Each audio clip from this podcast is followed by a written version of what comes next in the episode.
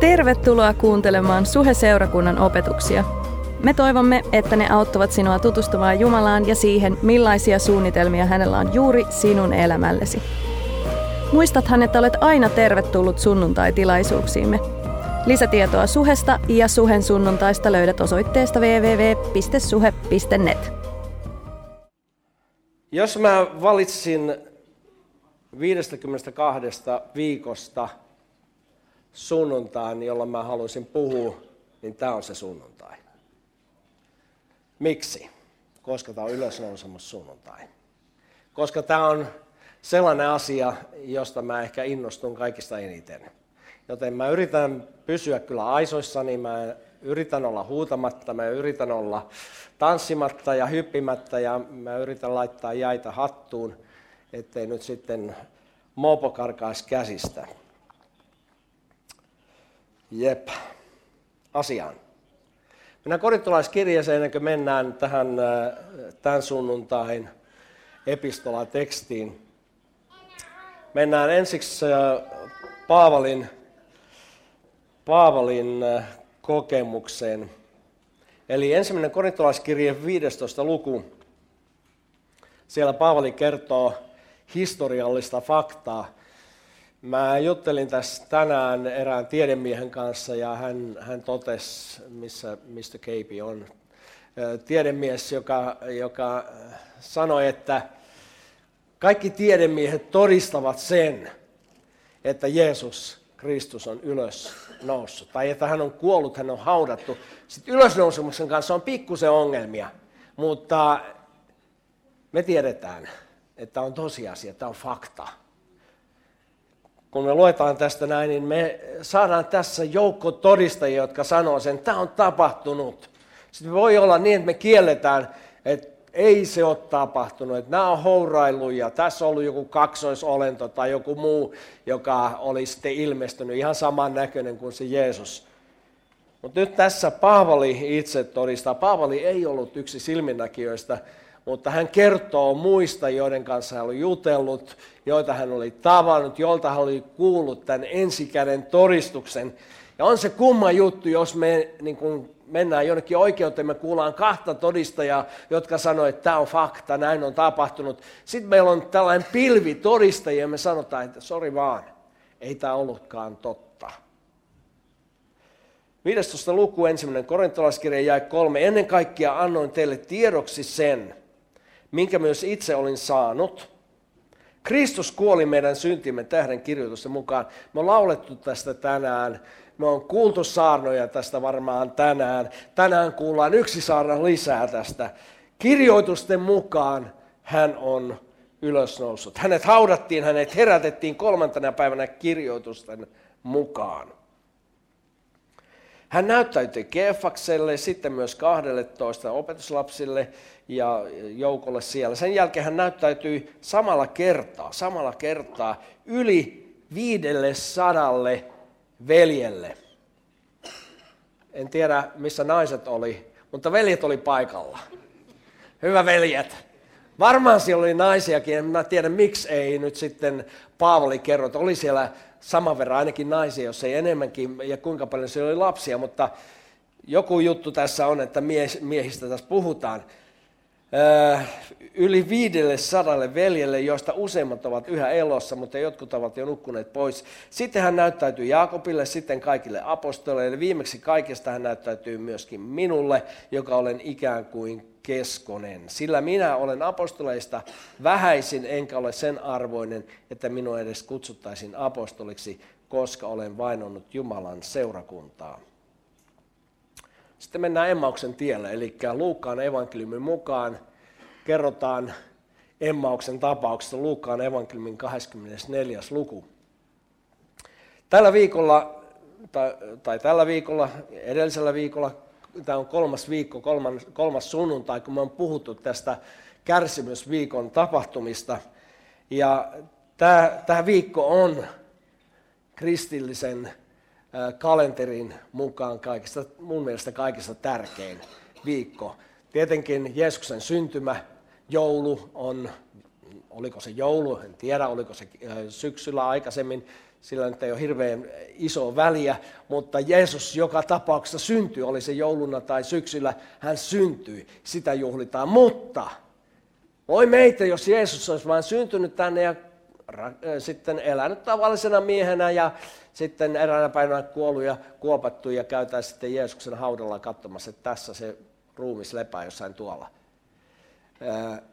Jeesuksen ristiin naulitseminen, hänen kuolemansa, hänen hautaamisensa ja tyhjä hauta, tyhjällä haudalla, sitäkään mä en tiedä sillä kolkatalla, onko se hauta, juuri se hauta, jonka Jeesus oli haudattu, mutta hauta oli tyhjä. Ja, ja tästä tyhjästä haudasta ja ylösnousemuksesta, sitä me juhlitaan tänä sunnuntaina. Sitä varten säkin oot tullut ison joukon kanssa tänne kuuntelemaan ylösnousemus lauluja, kuuntelemaan ylösnousemus saarnaa. Emmauksen tiellä kaksi miestä oli kävelyllä ja tää, tätä ennen tapahtui se, että Jeesus oli tullut kuninkaana Jerusalemiin sunnuntaina, edellisenä sunnuntaina. Kansa oli juhlinut ja iloinnut ja siellä oli tanssittu ja karkeloitu ja siellä oli heitetty palmunlehviä tielle ja sinne oli laitettu vaatteita ja, ja Jeesus atsastaa aasilla ja se oli sen merkki, että hän tuli rauhan ruhtiinaana kaupunkiin ja kuninkaana, koska sinne laitetaan näitä palmunlehviä. Jeesus tuli mestarina, messiana, kansa hurras, nyt on Messias tullut kaupunkiin. Ne oli kuullut ja ne oli nähnyt Jeesuksen tekemiä ihmeitä. Juuri vähän aikaisemmin Jeesus oli herättänyt Lasaruksen ja se oli nostanut ison halon juutalaisten keskuudessa. Juutalaiset sanoivat, että tämä meni nyt ihan överiksi. Ei kukaan voi herättää kuollutta. Lasarus oli kuolleena jo monta päivää, ja tämä kaveri menee ja herättää sen kuolleista. Ja juutalaisilla oli ajatus, että ne tappaa Lasaruksen, koska tämä oli liian kova todistuskappale siitä, kuka Jeesus oli.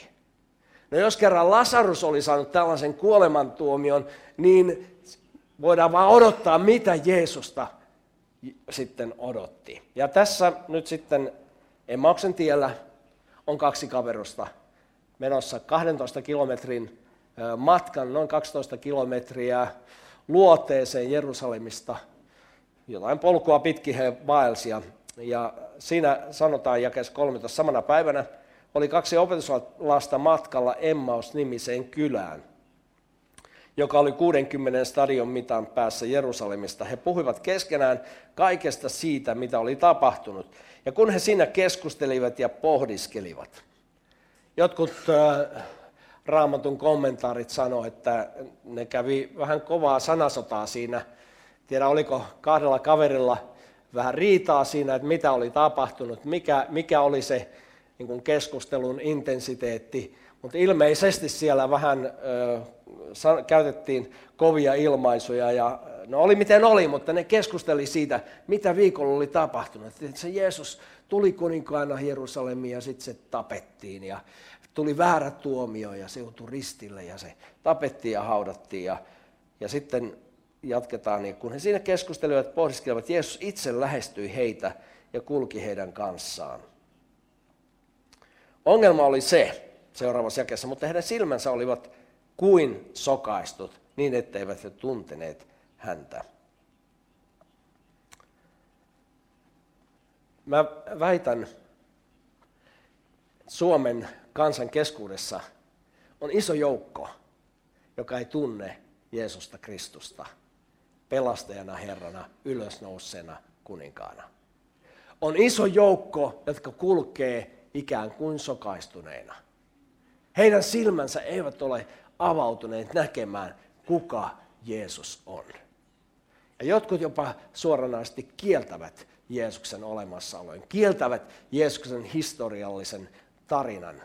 Eivät usko siihen, koska me ollaan koulussa opittu jossain tunnilla, että ei, nämä on sellaisia taruja, tarinoita, jotka eivät ole ehkä aina totta, osan tästä raamatusta me voidaan kyllä hyväksyä, se on totta, mutta ei kaikkia pidä uskoa. Siellä on paljon sellaisia tarinoita, jotka vaan ihmiset on sepittänyt ja ei tämä ole Jumalan sanaa. Vaikka tämä Jumalan sana itsessään sanoo, että jokainen kirjoitus, joka on tässä kirjassa, se on Jumalan pyhänengen innoittamaa, inspiroivaa, se on totta, se on totta, se on Jumalan sanaa.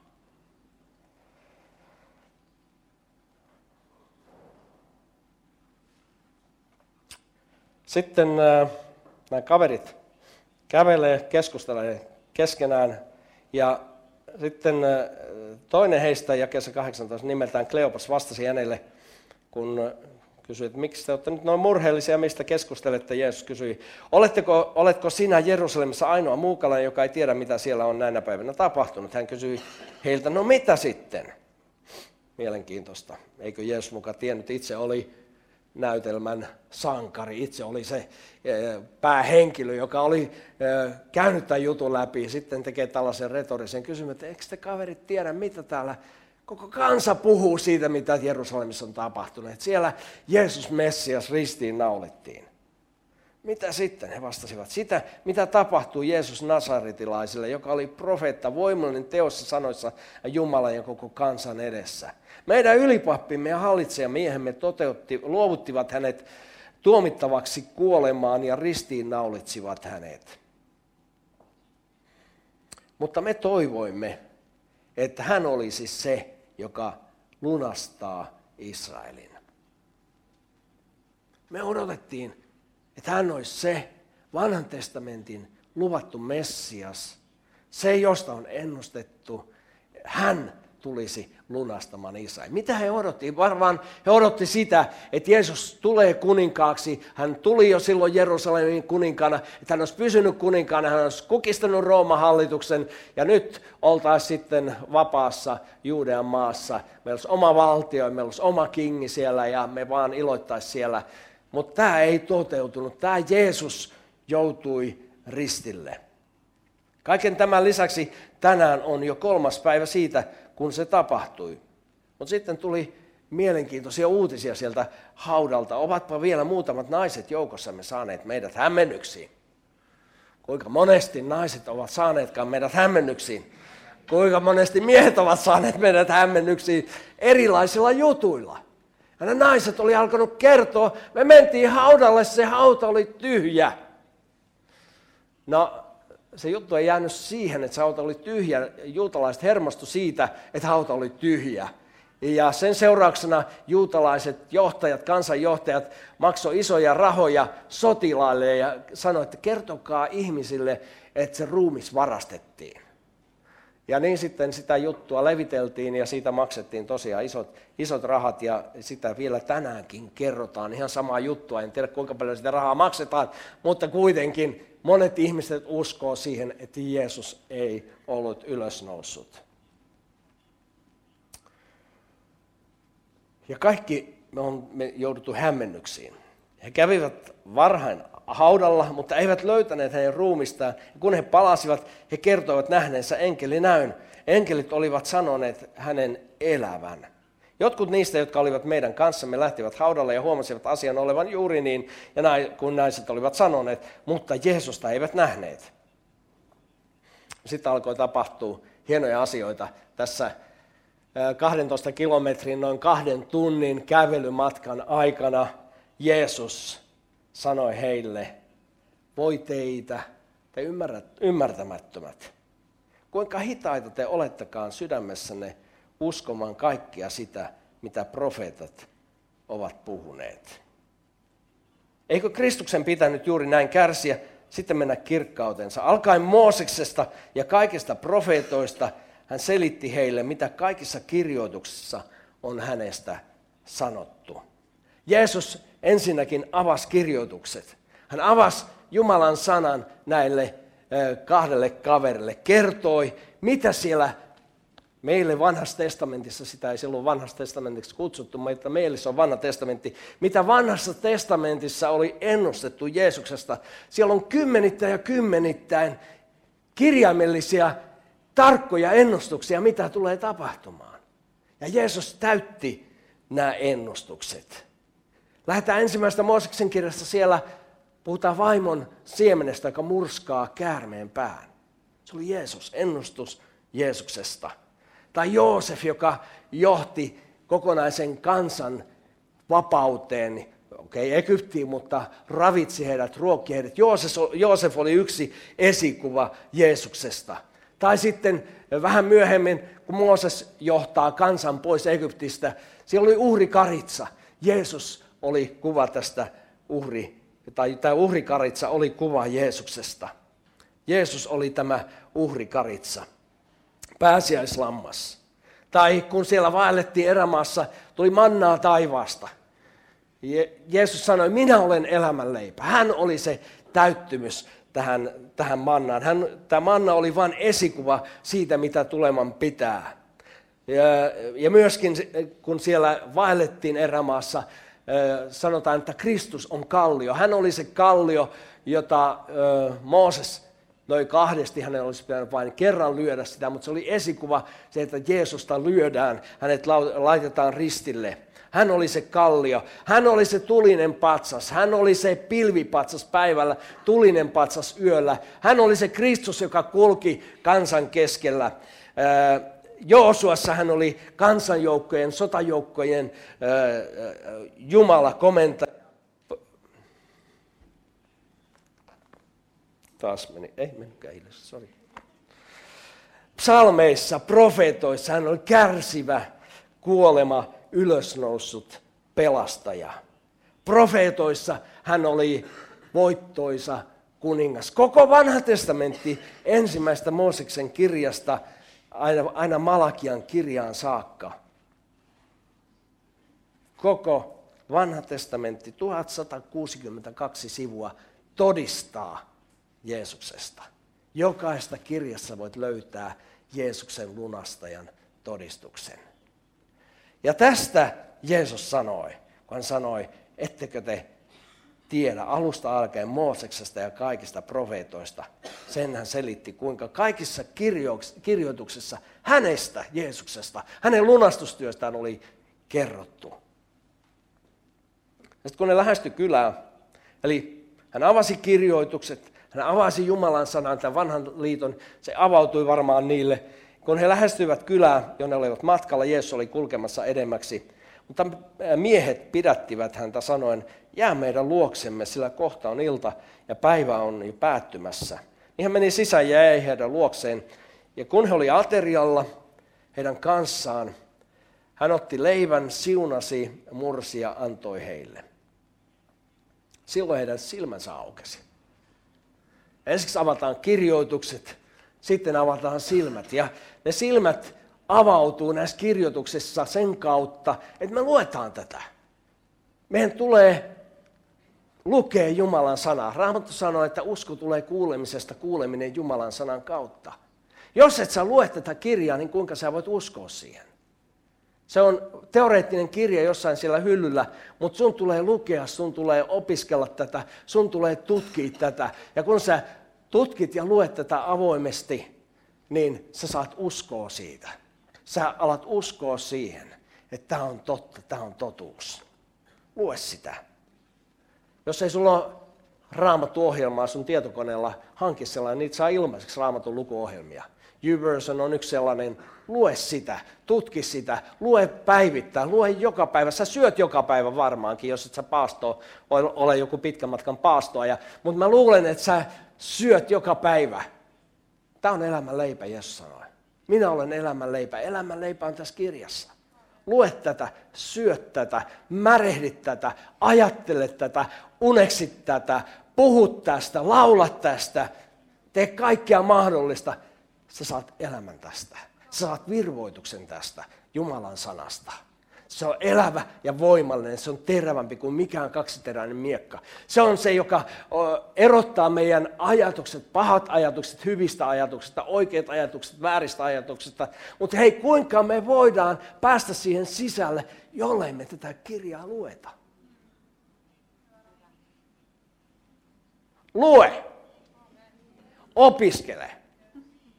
Hanki tietoa tästä kirjasta. Ja sä saat sen ainoastaan lukemalla. Mä luulen, että moni meistä on liian laiska. Me ajatellaan, että no tämä tulee niin kuin Manulle illallinen, sitä sanaa tulee tuolta noin ja me saadaan jotain ilmestystietoa jostain. Ei. Ehkä me saadaan sitä, mutta täältä se tulee. Se tulee Jumalan sanasta, se tulee tästä kirjoitetusta sanasta. Tämä on totuus. Jumalan sana on totuus. Tiedätkö, jos et sä opiskele täällä, niin mulla on yllätys sulle taivaassa sitten. Sä joudut eka luokalle. Sä joudut opiskelemaan tätä kirjaa. Sori vaan, mä oon, en mä tiedä millä luokalla, mä oon varmaan toka tokaluokalla, mutta anyway.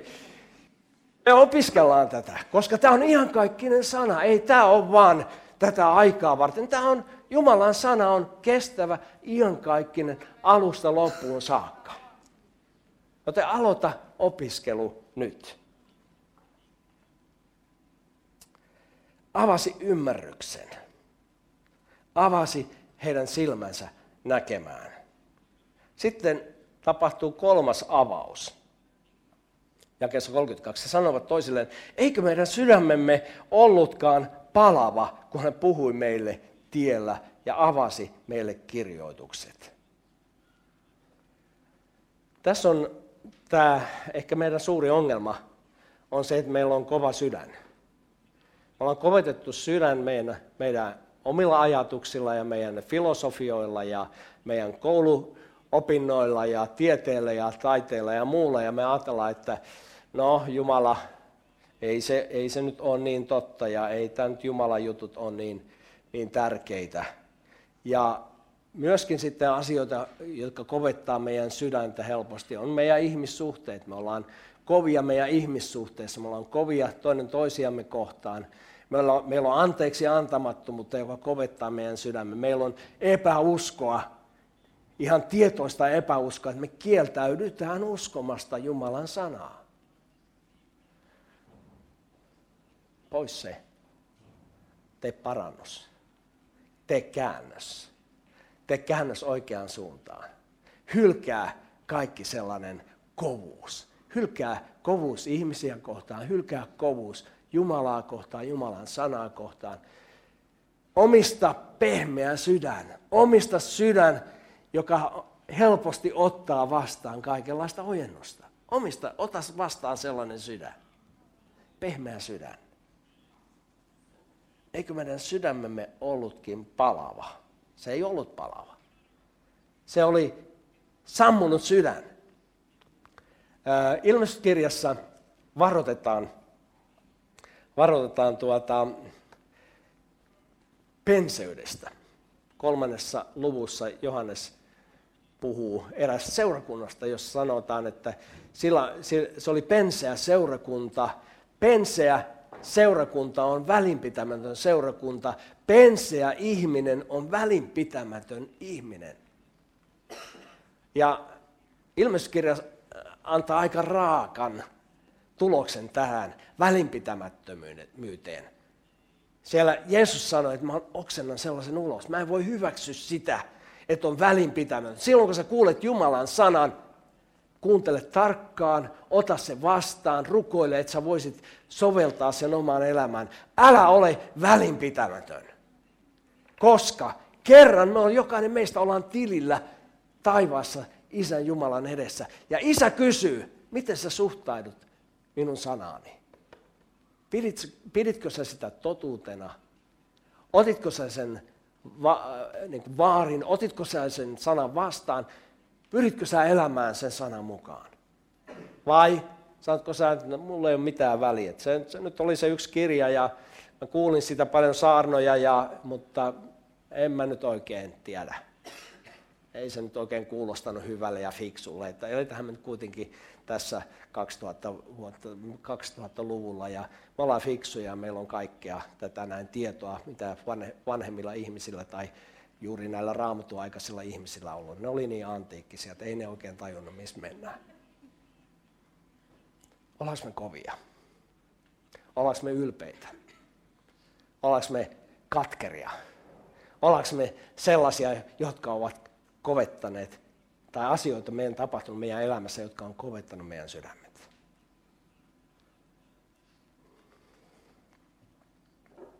Nyt mä en puhu tätä ylhäältä, koska mä huomaan sen, että mun omassa elämässä on eri tilanteissa, niin mä huomaan sen, että on tällaisia kovettumia mun sydämessä. Että mä en tunne sääliä toista kohtaan tai mä en osaa eläytyä tai paneutua johonkin asiaan, vaan mä olen välipitämätön, mä kuljen ohi.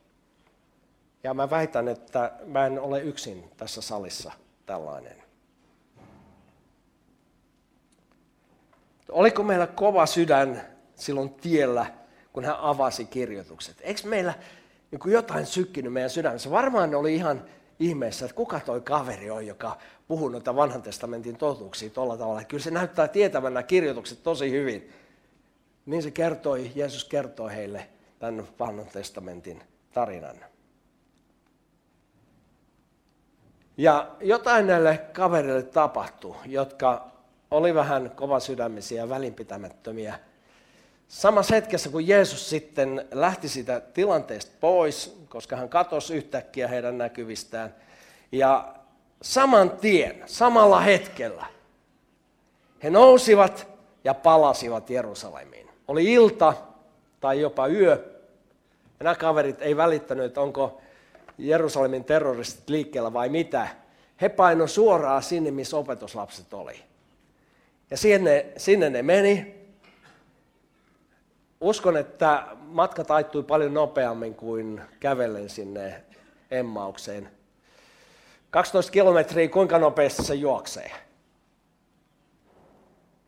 Kertokaa mulle, te juoksijat. Hei, eikö täällä ole yhtään juoksijaa? Tunnissa. Se kaksi tuntia ne käveli kyllä nopeammin kuin tunnissa, come on. No joo, okei, okay. puolet ajasta. Tunnissa kaverit juoksee sinne, lähettää. Hei, tiedättekö mitä tapahtui? Ne 11 oli siellä koolla, ne sanoi, Herra on todella ylös noussut. Niillä oli hyvä uutinen. Herra on ylös noussut. Se juttu, mitä nämä naiset on kertonut, se mitä kaverit oli käynyt siellä tyhjällä haudalla, Jeesus on ilmestynyt meille. Tämä juttu on totta. Herra on todella noussut ylös. Hän on ilmestynyt Simonille ja he puolestaan kertovat, mitä heille oli tapahtunut ja mitä, mitä he olivat tunteneet Jeesuksen, kun hän mursi leivän. Tämä tarina on totta. No ei se juttu loppunut siihen. Heidän vielä puhuessaan näistä asioista, oli tietysti täynnä hehkua ja täynnä intoa ja täynnä paloa. Sydän palo heidän rinnassaan ja tahtovat mennä kertoa juttua myöskin muille. Heidän vielä puhuessaan näistä asioista, Jeesus itse seisoi heidän keskellään ja sanoi, rauha teille. Ja nyt nämä sankarit, opetuslapset, Pietari mukaan lukien, joka oli, tahtoi taistella Jeesuksen puolesta ja puolustaa häntä, että ei varmaan viedä ristille, että hänkin oli valmis kuolemaan Jeesuksen puolesta. Nämä sankarit, jotka oli myrskyssä olleet merellä ja järvellä ja olivat tehneet isoja juttuja ja omasta mielestä oli tosi kovia kavereita, he säikähtivät ja joutuivat pelon valtaan. Luulen näkevänsä hengen. Mutta Jeesus sanoi heille, miksi olette järkyttyneitä ja miksi teidän sydämenne nousee epäilyksiä? Katsokaa minun käsiäni, jalkojani, minä itse tässä olen. Koskettakaa minua ja katsokaa, ei hengellä ole lihaa eikä luita, niin kuin te näette minulla olevan. Näin sanoessaan hän näytti heille kätensä, jalkansa, ja kun he ilon tähden eivät vieläkään uskoneet, vaan olivat ihmeissään, kysyi heiltä, onko teillä täällä mitään syötävää? He antoivat hänelle palaan paistettua kalaa. Oli ne pojat käynyt kalassa ainakin sillä välillä. Hän otti sen ja söi sen heidän nähtensä. Ylösnoussut Jeesus. En tiedä miten, miltä maistui kala Jeesuksen suussa ylösnousessa ruumiissa. Mä luulen, että silloin meillä on ihan täydelliset makuaistit. Mä ainakin haluan maistaa sitten uutta italialaista viiniä siellä tai jotain, jotain hyvää kalaa, hyvää lihaa. Mä en tiedä, saadaanko me lihaa taivaassa syödä. Joku sanoi, että ei, ei paratissakaan syöty lihaa, niin ei, ei varmaan tota taivaassakaan syödä lihaa. Mä en tiedä, musta tuntuu, että me syödään jotain lammaspaistia siellä. Eikö? Mä ainakin kukkasin tänä pääsiäisenä lammaspaisti. Ja ainakin lapset kehu, että on tosi hyvää. Se oli silleen kauan kypsytetty, viisi, kuusi tuntia, että se oli mehukasta ja se oli pehmeitä ja se oli, se oli siis taivaallista. Äh, sori vaan, nyt teille tulee vesi kielelle. Mulla ei ole sori vaan teille lammaspaistia tänään tarjolla, mutta miten me tälle jouduttiin tälle tielle, en tiedä. Mutta tiedättekö, meillä on hääateria odottamassa taivaassa.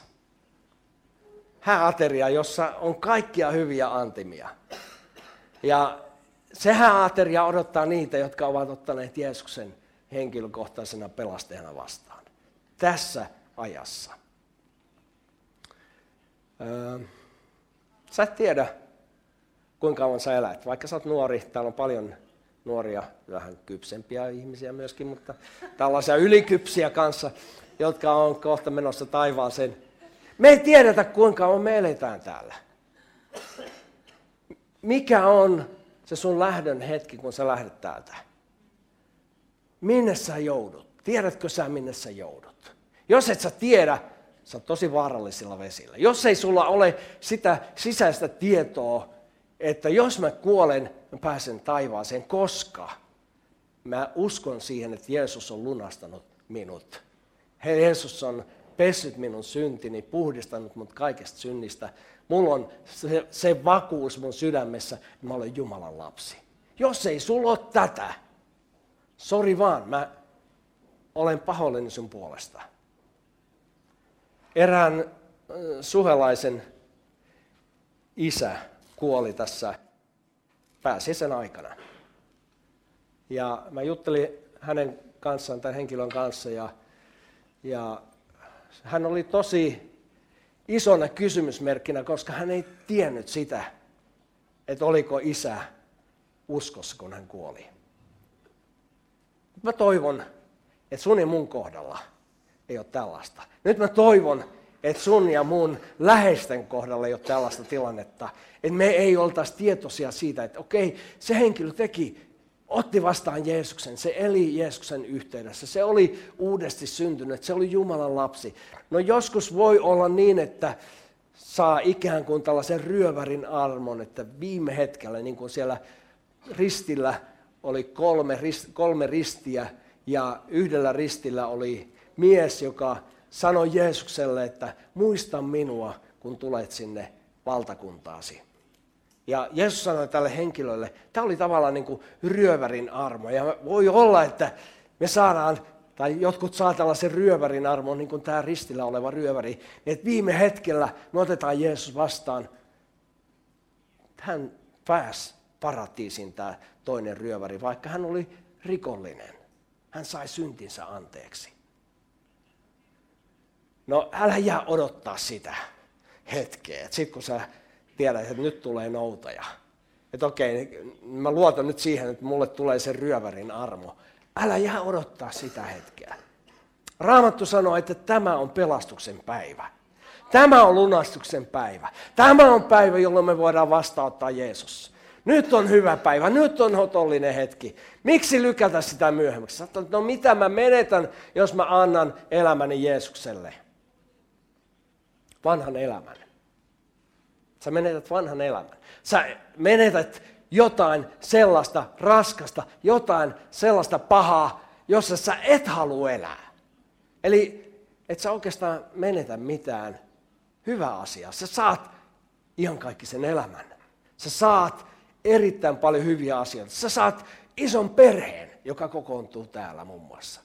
Sä saat paljon ystäviä, jotka rukoilee sun puolesta. Sä saat hyviä ystäviä, jotka ei potki sua silloin, kun sun, sulla menee huonosti, jotka rukoilee sun puolesta, jotka tukee sua, jotka kannustaa sua.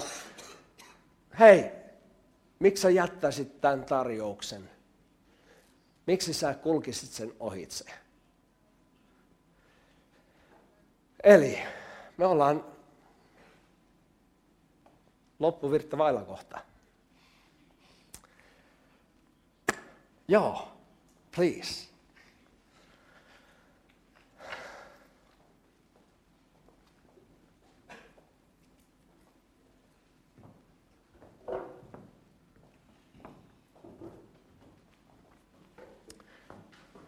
Italialaiset sanoo näin. Molto bene. Grazie fratello. Jos et sä osaa italiaa, niin mä heitän välillä joskus jotain tällaista hassua. Sun täytyy opetella tää näin. Taivaassa, taivaassa, ai italiano, tu sei italiano, no. Taivaassa tehdään tämä merkki, hei. Harjoite, harjoitellaan sitä. Mutta hei, mennään nyt vakavaan asiaan. Jos ei sulla ole sun sisäistä tunnustusta, sun sisim ei tunnusta sitä, että sä olet Jumalan lapsi, niin tänään sä voit saada sen sisäisen tunnustuksen, sisäisen äänen. Sä saat tietämällä tietää sen, sä olet Jumalan lapsi. Sä kysyt, no miten ihmeessä mä voin tulla Jumalan lapseksi? Sen kautta, että sä tunnustat tämän, mistä me ollaan laulettu. Sä tunnustat sen, että Jeesus tuli maan päälle. Hän kuoli minun syntieni puolesta. Nousi ylös kuolleista. Mä uskon tämän evankeliumin. Uskomalla siihen sinä pelastut. Onko se näin helppoa? On. Ja samalla näin vaikeaa. Koska tarvitaan se usko. Tarvitaan se, mä luotan siihen, että mulla on hyvä isä taivaassa, joka rakastaa mua ihan kaikkisella rakkaudella. Niin isolla rakkaudella, että lähetti oman poikansa kuolemaan mun puolesta. Jos mä olisin ainut, joka ottaa evankeliumin vastaan, silti Jeesus olisi tullut kuolemaan mun puolesta.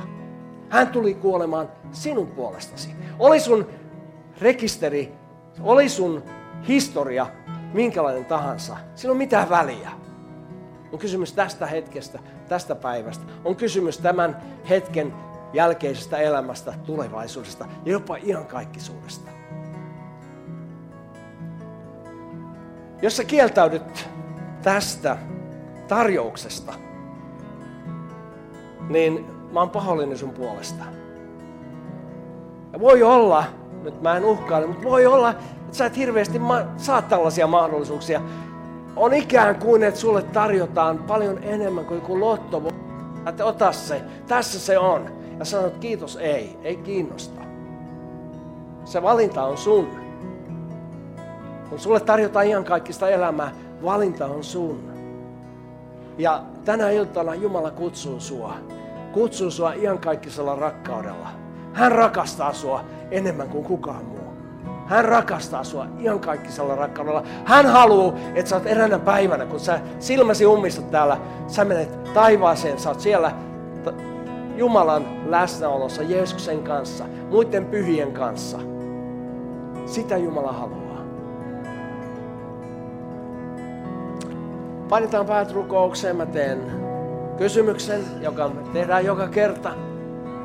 Jos sä haluat päästä tähän elävään suhteeseen Jeesuksen Kristuksen kanssa, jos sä haluat, että sun syntisi pestään pois, sun rikosrekisterisi pyyhitään tyhjäksi ja sua, sut kutsutaan Jumalan lapseksi, niin mä pyydän, että sä oot niin kuin apua huutava ihminen. Sä nostat kätes se on niin kuin hukkuvan käsi, jonka sä nostat. Hei, mä tarvitsen apua. Mä tarvitsen tuota elämää. Mulla ei ole sitä, mutta mä tarvitsen sitä. Mä tajuan tänä pääsiäisenä, että mä olen tullut tähän paikkaan sitä varten, että mä voisin saada yhteyden elävään Jumalaan. Mä voisin tulla Jumalan lapseksi. Jos sä oot täällä, nyt on aika nostaa käsi ylös. Mä rukoilen sun puolesta. Tää ei ole siitä, että sä liityt suheen. Ei ole kysymys siitä ollenkaan. On kysymys siitä, että sä tulet jäseneksi Jumalan perheeseen.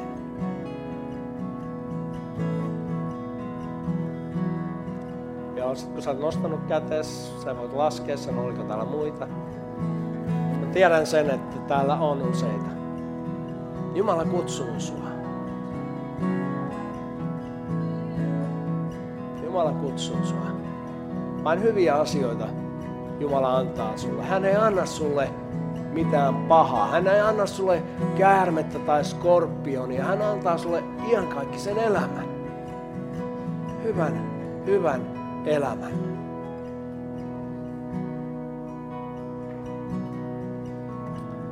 Ja isä, mä kiitän siitä, sä oot hyvä isä. Sä oot iankaikkisella rakkaudella rakastanut meitä. Sun rakkaus on pohjaton. Se on paljon suurempi kuin me osataan käsittää. Että sä annoit oman poikas. Ja sä katsoit, kuinka sun oma poika kärsi ristillä. Sä joudut kääntämään selkäs hänelle. Sä et kestänyt enää sitä. Ja Jeesuskin joutui to- toteamaan, että Jumala, niin Jumala, niin miksi minut ylkäsit? Hän tuli hylätyksi, hän tuli ruoskituksi, hän tuli ristiinnaulituksi mun syntieni tähden. Isä, sä rakastat niin paljon, niin paljon, niin paljon. Ei sä mä vastaanotan tämän rakkauden. Vastaanotan sen rakkauden. Ei sä, Mä haluan saada sellaisen palavan sydämen, että se, se ei jätä mua paikoilleen, se ei jätä mua kylmäksi, se ei jätä mua tuppisuuksi, vaan se laittaa mut kertomaan. Se rohkaisee mua kertomaan hyviä uutisia ihmisille. Se rohkaisee mua olemaan hyvä uutinen, ei vain sanoilla, vaan teoilla monille ihmisille.